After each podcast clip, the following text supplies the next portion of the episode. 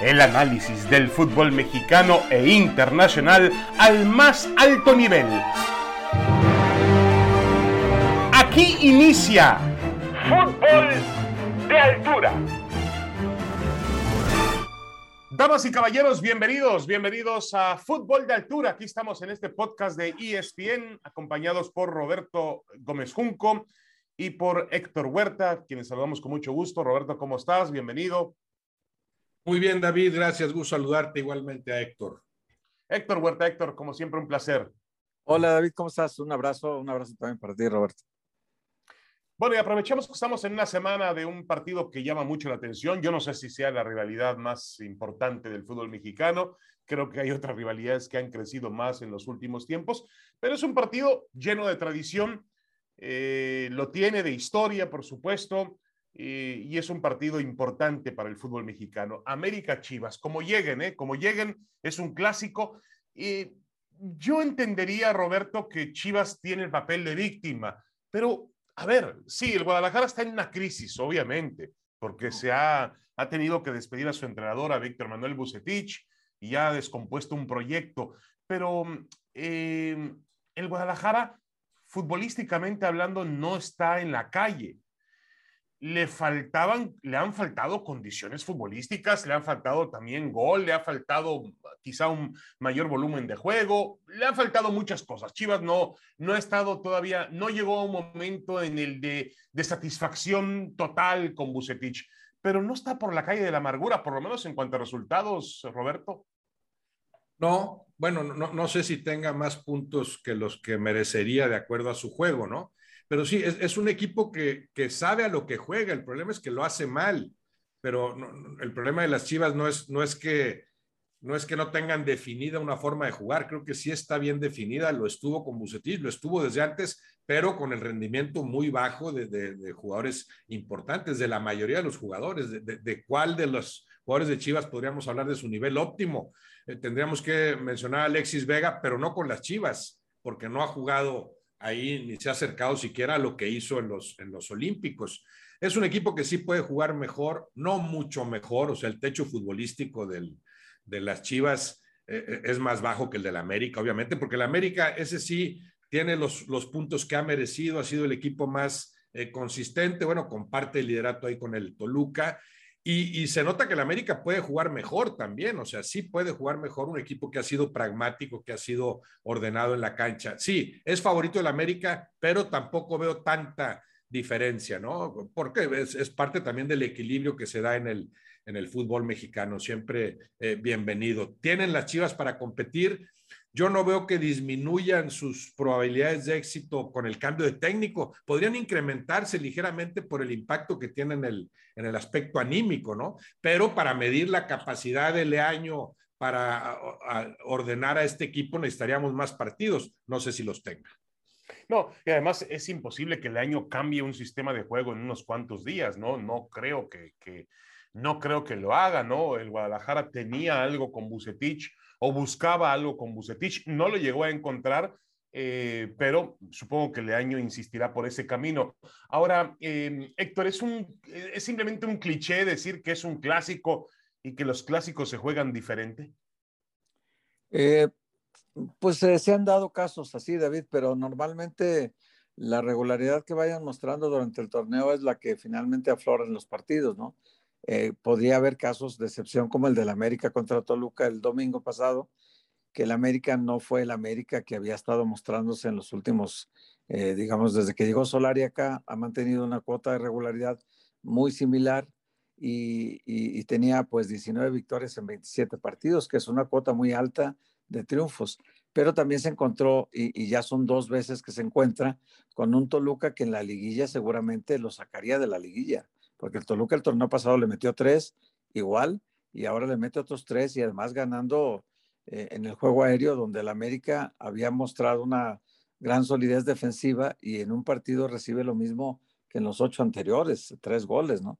Entonces, esos son partidos, digamos que anormales dentro de lo que uno pensaría en un presupuesto original pero en el clásico, pues eso de que pueden pasar cosas extraordinarias, pues no, puede haber una muy buena actuación de alguien que no esperamos que, como los, bien dice Roberto, del Guadalajara no hay un solo futbolista de los veintitantos del plantel que tú digas mantuvo un nivel de regularidad durante todo el tiempo que han estado los cambios de entrenadores, cuatro entrenadores diferentes y este, este jugador mantuvo la misma cuota de rendimiento. No hay uno solo, uno solo, no hay. Ni siquiera el conejito Brizuela que en este torneo terminó suplente y luego algunos partidos entraba ya de la banca y otros partidos ni siquiera los jugaba. O sí, no hay uno solo. Alexis Vega y Uriel Antuna parecen jugadores más en la selección que lucen más en selección que en el equipo. No han sido lo que se esperaba de ellos. De los seis refuerzos que trajo Peláez, tres ya no están. Y tres es el 50% de lo que contrató. Quiere decir que la elección de jugadores para reforzar a Chivas tampoco fue la adecuada. Ahí hay un error de la dirección deportiva. Se gastó dinero en jugadores que luego no redituaron en el equipo, ¿no?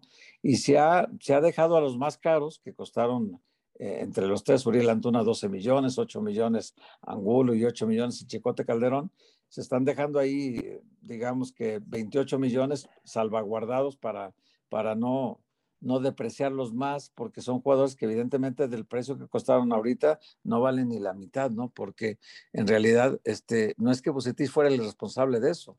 A lo mejor Bucetis bien lo dice Roberto, plantea los partidos y se sabe que juega el equipo, pero la ejecución de los jugadores es de, muy bajo nivel. Por eso es que el equipo no tuvo los puntos que, hubiera merecido tal vez la forma de jugar. Incluso en algunos partidos que no parecían tener por dónde salvarlos, algunos movimientos que vinieron desde la banca salvaron los resultados, ¿no?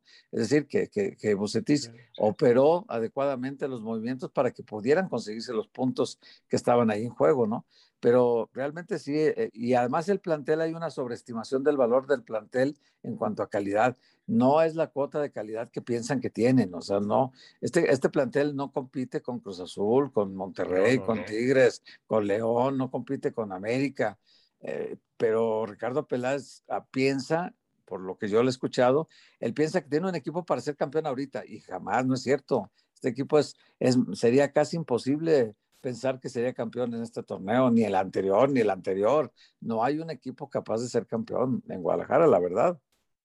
No, no, eh, eso obviamente comparándolo con esos grandes planteles, pero uno esperaría que esos jugadores de fútbol que compró Peláez que eran en sus, en sus eh, equipos originales, eh, habían mostrado condiciones, son eh, jugadores llenos de talento, pues cuando llegaran al Guadalajara dieran un paso al frente y todavía se convirtieran en mejores futbolistas. Ese es el plan. Son jugadores jóvenes. Ahora, e, este equipo, de acuerdo con los números, Roberto, sí huele, como tú decías, sí juega algo. Huele a Bucetich, es decir, es un equipo que defensivamente hablando estaba entre los mejores del torneo, sexto en la tabla, empatado con Cruz Azul, con Monterrey en goles recibidos, goles en contra.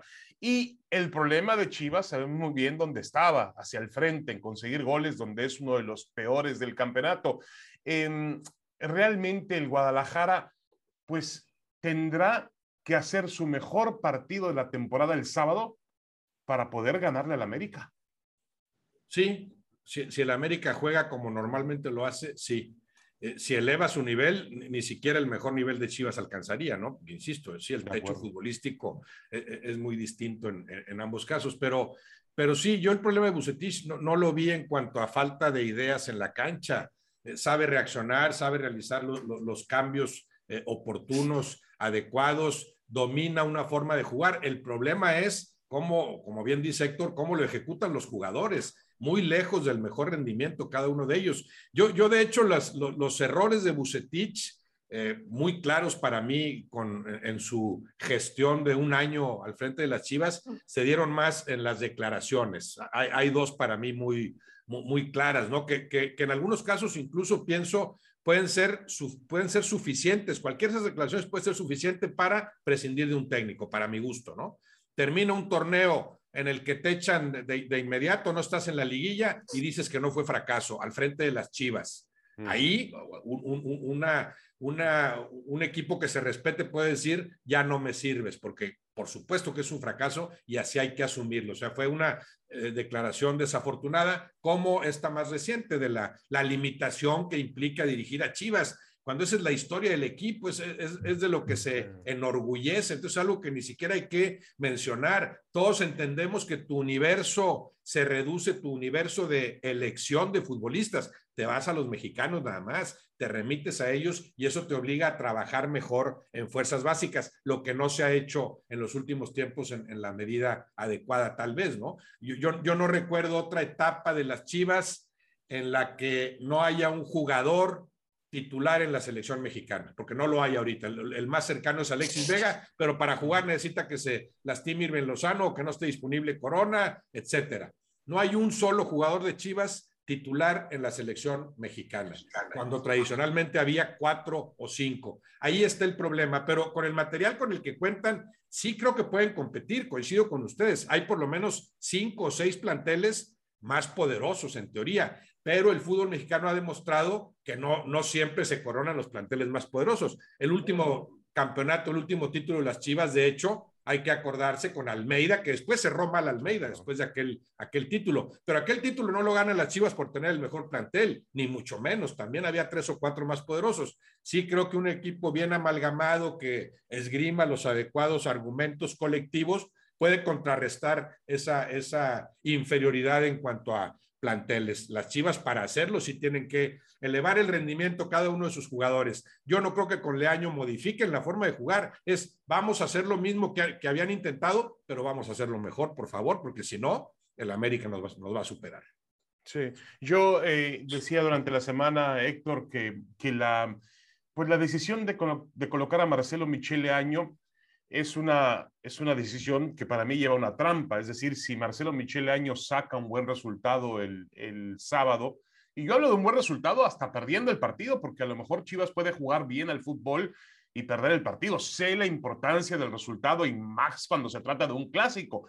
Pero si el Chivas muestra una mejoría y de pronto Leaño va encontrando resultados, eh, yo sí veo a Leaño eh, en la posibilidad de plantear el quedarse como técnico de Chivas. Es evidente que él quiere ser entrenador de Chivas. Roberto hablaba durante la semana de esos em, entrenadores que trabajan en los clubes y que se convierten en, en, bomberos, en, entrenadores que toman de manera interina un equipo y que van preparando o van ganando tiempo para la llegada de otro entrenador. Yo no veo a Leaño en esa posición, yo veo a Leaño con aspiraciones legítimas totalmente, porque es un chico además inteligente, preparado, joven, que ha, invertido en su, en su carrera, tiene ya una experiencia en división de ascenso, dirigió al Necaxa y se convirtió en el entrenador más joven en la historia del fútbol mexicano. Yo sí veo al Leaño tratando de quedarse en Chivas.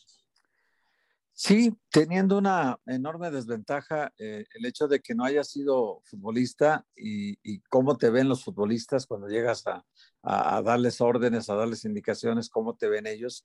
Esa es una, es una desventaja que tiene muy grande. Otra es la edad también. Es un chico muy joven realmente, tiene 34 años. Es de la generación de Amaury Vergara. Eh, hay jugadores en el equipo mayores que él, de, edad. Ese es un problema. Y el otro es que saben que ha sido director deportivo, fue aquel que presentó como refuerzo a la afición, ¿te acuerdas? Cuando Chivas dijo, van a anunciar un gran refuerzo hoy y era la afición, eran aficionados de distintas edades y todo, que estaban ahí en la foto como, como el refuerzo de Chivas. Bueno, en fin, eh, es capaz de hacer esas cosas. También es muy poco el tiempo que dura, ya tiene cuatro experiencias como entrenador en Zacatepec, en Venados y en Nayarit y en, en, Liga de Expansión, o lo que ahora se llama Liga de Expansión, y una experiencia de cuatro meses apenas con el Necaxa. Entonces, eh, sus duraciones como técnico han sido muy breves. ¿Por qué? Porque no lo acompañan los resultados. Entonces, cuando tú quieres ser entrenador, y, pero estás ocupando la oficina ahorita de, de, jefe de fuerzas básicas o de director deportivo o de otro puesto, eh, no deja cualquier, cualquier técnico que llegue a esa institución, no deja de verlo como una, un tipo cáscara de plátano que llama, ¿no? Que nomás está esperando que tú resbales para tomar tu puesto, ¿no? Y, obviamente pues te crea desconfianza de, de manera natural cuando tú sabes que el que está en aquel escritorio quiere dirigir en, el lugar que tú estás, ¿no? Entonces, en lugar de ser un auxiliar tuyo, un apoyo tuyo, se convierte en un ten cuidado con este cuate, ¿no? Porque esa es la, parte que a él seguramente le quitará credibilidad con algunos, con algunos jugadores.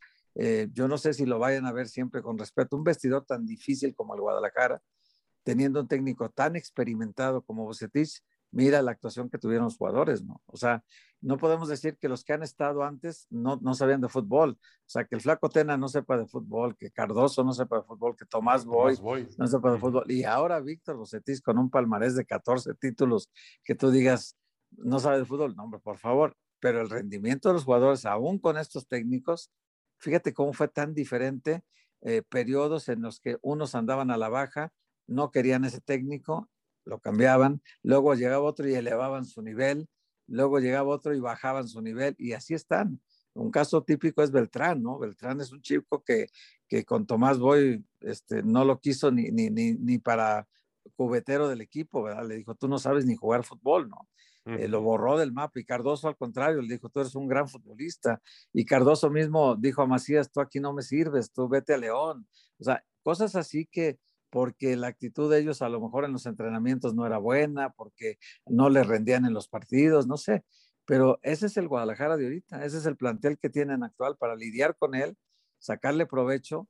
Eh, yo creo que un técnico como Leaño, tan joven, tan, tan inexperto, eh, tan sin trayectoria en el fútbol, eh, no sé si, su palabra, su verbo le alcance lo suficiente como para que este Guadalajara de un salto de calidad que, que, faltan ocho jornadas y luego la liguilla, si es que está en la liguilla, y ese, ese salto de calidad no sé si lo alcance a dar con él, o si se ve obligada la directiva después de una actuación mala contra el América, en el caso hipotético de una derrota, de que juegue muy mal el equipo, que no se le vea ni pies ni cabeza, y que entonces el lunes se vean precipitados a tomar una decisión que además va a ser muy complicada porque en, según entiendo yo, entre pláticas de Leaño y el mismo Amaury Vergara, porque ahora sacaron a Peláez de esta jugada, esta jugada la hicieron entre Amaury y Leaño, o sea, Amaury puso a Leaño, realmente Peláez ni las manos metió, eso, eso también en Ricardo Peláez me, me, brinca porque yo la actitud que le vi de dignidad con Cruz fue diferente a esta de ahora del Guadalajara. No, Pero los pusieron públicamente, ¿no? Porque ahí, ahí los pusieron públicamente. No, sí. Es decir, ahí, ahí el que se presentó Garcés en un programa de televisión a anunciar que iba a colocar al...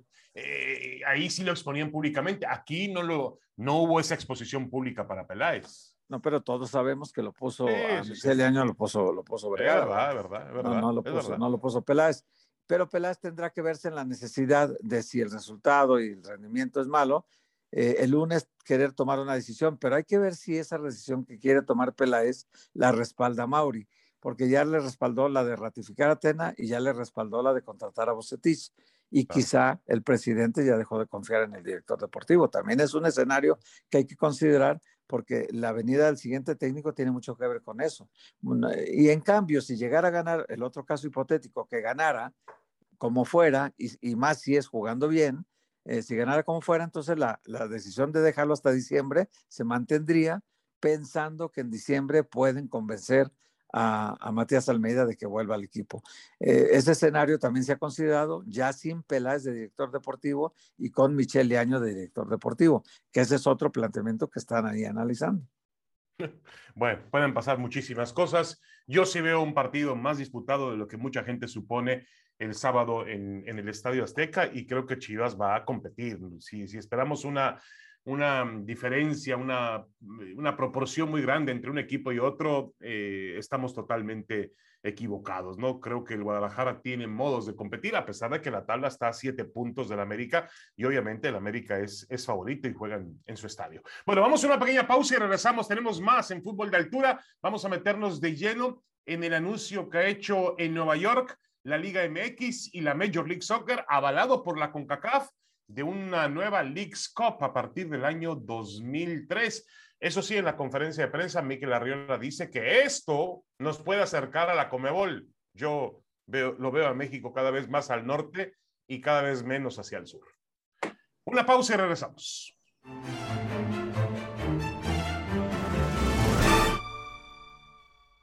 Continuamos en Fútbol de Altura a través de ESPN, este podcast, junto con Roberto Gómez Junco y Héctor Huerta. Em, Roberto, anuncia la Liga MX, la alianza, bueno, una, una, alianza, un paso más todavía con la Major League Soccer. La League's Cup se va a convertir a partir del año 2023, 2023, se va a convertir en un torneo de un mes, todos los veranos, se va a jugar así eh, el torneo se va a jugar en Estados Unidos. 27 podrían ser, van a ser 29 equipos de la Major League Soccer porque ahí lo tienen todo bien estructurado y vienen dos expansiones más. Serán 18. Aquí en México no sabemos qué va a pasar. No sabemos si vendrán equipos de expansión, si se va a abrir el descenso y el ascenso. No sabemos nada. Son 18 equipos por ahora que van a jugar en un torneo que van a ganar tres boletos para la Liga de Campeones de CONCACAF. El campeón irá a los octavos de final y el segundo y tercer lugar arrancarán en la primera ronda de ese torneo. Pero Miquel Arriola dice, en, eh, bueno, lo dice ante una pregunta de algún periodista sobre el eventual regreso de México a las competencias sudamericanas, que esta situación puede acercar a México porque la CONCACAF podría negociar con la Comebol. ¿Lo ves así, Roberto? ¿Ves eh, la Leagues Cup, la nueva Leagues Cup, como un acercamiento mexicano hacia el sur otra vez? No, para nada. Eso, eso lo veo obviamente como atole con el dedo para, para justificar una decisión que va encaminada evidentemente a sacar lana, ¿no? A reactivar la maltratada maquinaria del dinero en el fútbol. Eso, eso es obvio, ¿no? Y así será, se irá fortaleciendo esa tendencia de aquí hasta el Mundial, junto con los estadounidenses particularmente, ¿no? Como organizadores principales del, del mismo. E, esa es la tendencia. ¿En dónde está el dinero? En partidos que equipos mexicanos jueguen en Estados Unidos. Eh, ahí está el dinero. No está el dinero en una equidad deportiva. Voy a Los Ángeles y vienes al Estadio Azteca porque la entrada del Estadio Azteca no compite con ninguna de las entradas de los ingresos vía, taquilla, patrocinios, televisión que se dan en partidos que se jueguen en Estados Unidos, ¿no? Lo veo como una medida eh, eh, eminentemente eh, económica. No han explicado cuál es el formato, o sea, por, pues, si son 29, como bien dices, de la MLS, hablamos de 47 equipos, lo, lo redondarán en 48 para que sea más manejable, no sé, 16 grupos de tres para que cada uno juegue dos partidos y salgan esos 16 ganadores directamente octavos. No sé cuál sería el formato, si, si ya lo sugirieron eh, o no. Y tampoco entiendo, ustedes explíquenme esto de, que te da tres boletos para, para la Liga de CONCACAF, cuando ahorita nada más el, nada más el fútbol mexicano tiene cuatro de salida en, las, ya, ya en, esas instancias ya de, de, octavos de final. ¿Dónde, ¿Dónde, está el beneficio de que, de que te den tres boletos? Uno solo, según entiendo, directo entre los 16 finalistas, porque están hablando uno, uno directamente a octavos y otros dos que empezarán a competir antes, pues ahí hay una reducción, o estamos hablando de que esos son tres boletos extra, o sea, aparte. No, yo creo que, son, creo que son extra, Roberto. ¿Sí? Creo que son extra porque si los quitas a Estados Unidos. Es decir, eh, lo van a, lo, lo, yo supongo que van a juntar los boletos que tiene México y Estados Unidos. No lo sé, ¿eh? habría que preguntar. es que lo, que te digo es que de los ocho finalistas en la Liga de, de Campeones de CONCACAF, normalmente vas a ver a cinco entre mexicanos y estadounidenses. Ves a cuatro mexicanos casi siempre. Cuatro mexicanos están entre los ocho y por lo menos un estadounidense. Entonces, en los ocho finalistas, cada año vemos a cinco entre las dos ligas. No, entiendo que ahora te digan, te doy tres, pero uno de ellos en los octavos y los otros desde antes. No, no, no, no sé si no lo aclararon. Me imagino que son tres boletos extra. O sea, habrá equipos mexicanos que puedan conseguir la participación e ir avanzando en la liga de CONCACAF al margen de este torneo o no. Eso no lo entiendo. Bueno, pero, pero también es, es una saturación de partidos eh, con el desfase ya tradicional entre la MLS y la Liga MX. Se va a jugar en el verano, estamos hablando ya de menos de dos años, de un año, diez meses. Eh, para, que serán partidos de entrenamiento para los equipos mexicanos, en lugar de los que ahora televisan y cobran y venden, que son simples entrenamientos, Ahora serán estos los que se utilicen como tales, ¿no? Porque van a llegar sin, en condiciones eh, eh, muy distintas. No le veo de, salida gran, gran valor al torneo. Podrá írselo ganando en la medida en que se tome con seriedad, participen los equipos con todo, cerca de su nivel óptimo y con otro formato, ¿no? Porque aquí estoy entendiendo que puedes jugar dos, tres partidos y ya estás fuera, ¿no?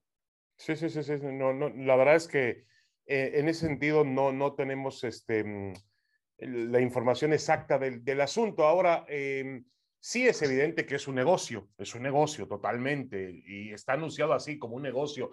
¿Le ves, eh, Héctor Huerta, algún beneficio deportivo que se, que se pueda aprovechar? Dice eh, Miquel Arriola que el beneficio es económico, sí, pero que eso se va a traducir finalmente en más dinero porque los equipos mexicanos van a cobrar dinero de televisión, de patrocinadores, de, los, de las entradas a los estadios, se van a repartir el dinero y se le va a dar a los clubes y los clubes van a tener oportunidad de contratar a mejores jugadores extranjeros o de invertir en sus fuerzas básicas, en fin, en su estructura, infraestructura, que eso traería una mejoría al existir más dinero. ¿Lo podemos ver así, Héctor? Yo, creo también como, como Roberto que no tiene ningún asunto deportivo importante, relevante, como para pensar que el fútbol mexicano y sus equipos van a crecer su nivel competitivo al enfrentarse en, en, un torneo de verano de un mes a, a, los equipos de la MLS. Yo no le veo por ahí ningún beneficio. Es mucho más útil la participación en una Copa Libertadores a nivel de clubes que lo que va a aportar esta, esta nueva liga. Eh, eh, como el asunto es estrictamente económico, yo no sé hasta dónde van a reventar a la gallina de los huevos de oro, porque la sobreexplotación del mercado de la nostalgia, que es el de Estados Unidos, el de, que la gente sienta que a través de los equipos eh, tiene a su país otra vez ahí en, ese modo de vida que están teniendo en Estados Unidos, tratando de buscar el sueño americano, y esa gente que se traslada de una ciudad a otra para ver a un equipo, bueno, a ver a la selección, van a todas partes, ¿no? Pero ya ir a ver, por ejemplo, a no sé, me parece que un partido como Puebla, eh, no sé, jugando contra el, el, Austin, por ejemplo, jugando contra uh -huh. Toronto, que es el último lugar de su conferencia, no sé si sea muy atractivo aún en el estadio del equipo de la MLS que sea local, ¿no? No, no sé qué tan atractivo pudiera ser, ¿no? Hay, varios equipos de la Liga Mexicana que, realmente no son atractivos. Hay algunos que sí, seguramente, ¿no? Porque América, Guadalajara, Cruz eh, no sé, esos te garantizan en cualquier plaza que se presenten que tienen eh, seguidores, ¿no? Pero ya equipos de la parte baja de la, de la, tabla, Tijuana, por ejemplo, si llegara a jugar en Columbus, en Ohio, pero, ¿a quién le puede interesar? Puedes, ya? Pero lo puedes presentar, Héctor, como una doble programación. Presentas al América como el partido estelar y en el mismo estadio pones al Tijuana enfrentándose, como tú dices, al Austin. Es decir, hay maneras de, de, de, de combinar las cosas para lograr economía. Es decir, el, el, el aficionado en Estados Unidos significa dinero para el fútbol mexicano, indudablemente, sí. y para el fútbol de la MLS. Yo veo un ensayo, David, veo un ensayo en el que vamos a hacer un pool de todos los equipos para tener una bolsa gigantesca de derechos de televisión, este pool, cosa que en México no se puede hacer porque cada quien negocia de manera individual. No es la federación como lo es en Europa, la Liga Premier o la Liga Española que negocian como, como liga. Aquí no, aquí cada quien negocia de manera individual esto veo como un experimento de hacer un pool, a ver cómo nos va con este pool de televisión, a ver cuánto, cuánto dinero más ganamos y luego después cuánto dinero nos reparten de las taquillas que se generan en todos los partidos. Yo veo eso como dos ingredientes para meter dinero en la bolsa izquierda y en la bolsa derecha, ¿no? Derechos de televisión y entradas a los estadios. Eh, eso es lo único que yo veo como, como atractivo para los equipos, eh, porque el nivel de competencia de los de Canadá, de los de Estados Unidos y de los de México, pues va, a seguirse manteniendo las diferencias y van a estar llegando a las finales los equipos que son más fuertes en cada mercado, ¿no? Y ya se ha demostrado en la Liga de Campeones, donde van los dos campeones de los dos torneos mexicanos, los dos campeones de los dos torneos mexicanos, hay cuatro lugares asegurados y como la MLS solo tiene un torneo, pues elige al campeón y subcampeón y dos equipos más. Normalmente van cuatro y cuatro. Bien, por eso decía Roberto y bien decía, ¿dónde está el premio de esos tres? O sea, si ya de por sí el que es campeón en México ya tiene su boleto seguro sí, para sí. la Copa de Campeones. Entonces, si llega a ser el campeón también de esta nueva liga, pues van a tener que invitar al segundo lugar, me imagino, ¿no? Entonces, sí, algo van a tener que hacer yo no veo todavía un atractivo de calendario. El premio de, es del dinero. El premio, el es, premio dinero. es to, todo es dinero, todo es dinero. Yo lo veo como todo es dinero. Hay que ver, te digo, hasta dónde aguanta la gallina de los huevos de oro, porque todo va a ser en Estados Unidos.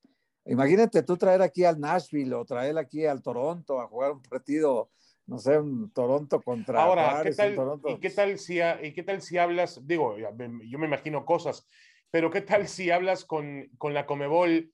Y el ganador de la League's Cup va a la Copa Libertadores de América. Ese sería un verdadero premio. Ese sí sería sí. un verdadero premio. Lo otro no. Aparte, aparte de que tienes oportunidad de ir al Mundial de Clubes, puedes ir a la Copa Libertadores. Claro, lo que decía Roberto, también los calendarios saturados, la FIFA ahora, ¿dónde, vas a sacarle minutos a las piernas de los futbolistas? Eh, eh, todo es, es demasiado complejo. Es, es, negocio, es negocio evidentemente, o sea, hablaban del Puebla, el caso de Puebla, Cholos, San Luis, por hablar de, de equipos, bueno, que no tienen la penetración obviamente en Estados Unidos que tienen América y Chivas pero incluso esos equipos, Cholos, Puebla, San Luis, con cualquier equipo estadounidense con el que jueguen, va a haber más lana si lo juegan en Estados Unidos. Recibir, eh, acá, no habría lana recibiendo a nadie. En Estados Unidos, en donde jueguen, y después, bueno, si son eh, más inteligentes para determinar las plazas, pues sabes en qué lugar hay más poblanos y en qué lugar hay más potosinos, en qué lugar hay más regiomontanos, y sabes que chivas y americanistas hay en el, en, el país entero, bueno, por lo menos del centro hacia, hacia abajo, ¿no? Entonces, pero sí está todo con, con, con, la idea económica, por supuesto. Y, también es cierto, un beneficio económico después puede repercutir, si, es, si la lana que ingrese la inviertes bien, claro que puede repercutir en un crecimiento, pero ese ha sido el pretexto de siempre.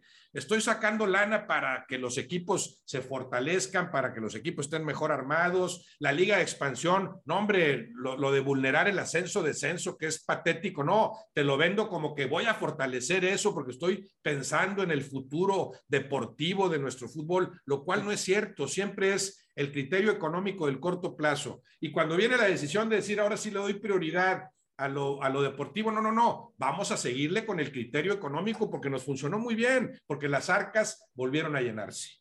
Sí, sí es, es, es, increíble. Así se, así se maneja el fútbol mexicano eh, y así hay que entenderlo. Y además hay que entender también que va, hay una sociedad entre México, Estados Unidos, Canadá, la propia CONCACAF, para poder eh, para, encaminada hacia el Mundial del año 2026 que harán juntos. Acaban de inaugurar un estadio aquí cerca en Los Ángeles, en, ahí en la zona de Inglewood, el estadio donde juega fútbol americano, los Cargadores y los Rams, que es un estadio precioso, pegado al aeropuerto de Los Ángeles, que tiene que ser aprovechado en cualquier momento por la selección mexicana. Primero es un estadio gigantesco y, y, y, y obviamente es un estadio atractivo con, con, con, donde los patrocinadores pueden tener otro tipo de ventajas. Y todo ese tipo de cuestión es, es, es visto en Estados Unidos de manera natural como una forma de hacer negocio con el fútbol. Está bien, pero yo me pregunto dónde México va a obtener su fogueo y su mejoría deportiva. Como lo dijo el Tata Martino hace poco, Héctor Huerta,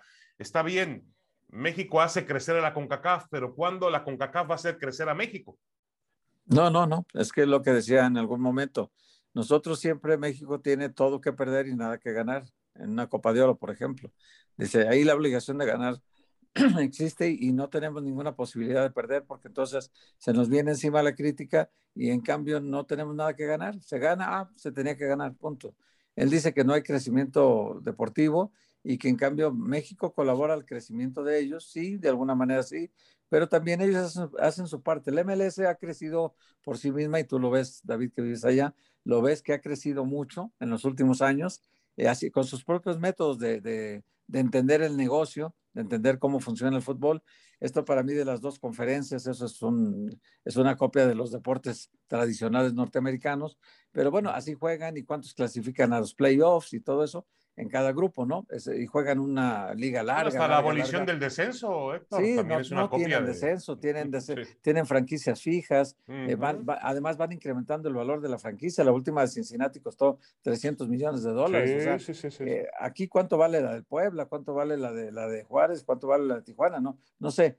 Eh, haciendo un comparativo, ¿no? De cuánto vale una franquicia en México, cuánto vale una en Estados Unidos. Y no es porque sean mejores, sino que la plaza donde se pone esa franquicia es una plaza que ya ha sido perfectamente estudiada y sabe qué beneficios puede dejarle a la liga, ¿no? Los jugadores, por ejemplo, todos son de la liga, la liga los compra, la liga se los cede a los equipos donde se necesitan más estos jugadores. En fin, eh, son, son, son modelos de negocios diferentes a cómo funciona el fútbol mexicano y el único atractivo que para el fútbol mexicano tiene ir para allá es el dinero. No, no y parece, este y parece, parecen irreconciliables los intereses entre CONCACAF y CONMEBOL, porque ahí habría una, una sinergia natural, benéfica, en lo económico y en lo futbolístico. Claro. Así como mencionaban ustedes, imagínate que un torneo como este dice los dos primeros, los dos finalistas van a Libertadores. Ahí está automáticamente está el aliciente tremendo, mucho más que cualquier boleto que te den para la liga de CONCACAF, ¿verdad? Van directamente a Libertadores dos o tres o cuatro equipos, los que tú quieras, de, de esta liga.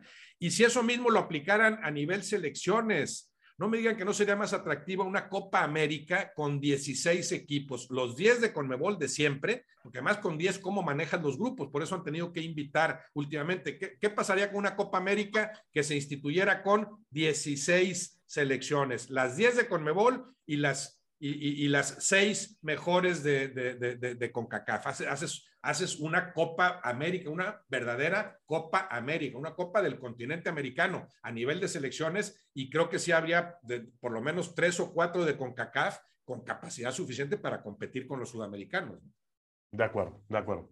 Yo creo que la, esa sería una sinergia natural y perfecta, como dice Roberto, eh, unir, eh, unir los dos, unir el continente y aprovechar las ventajas que tiene este lado del, del, del, de América, que es el dinero, la economía, sobre todo de Estados Unidos, y aprovechar el nivel futbolístico que tienen argentinos, brasileños, uruguayos, chilenos, etcétera, etcétera.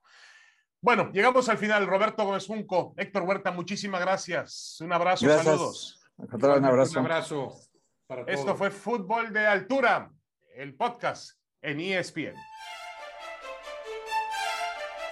Esto fue Fútbol de Altura.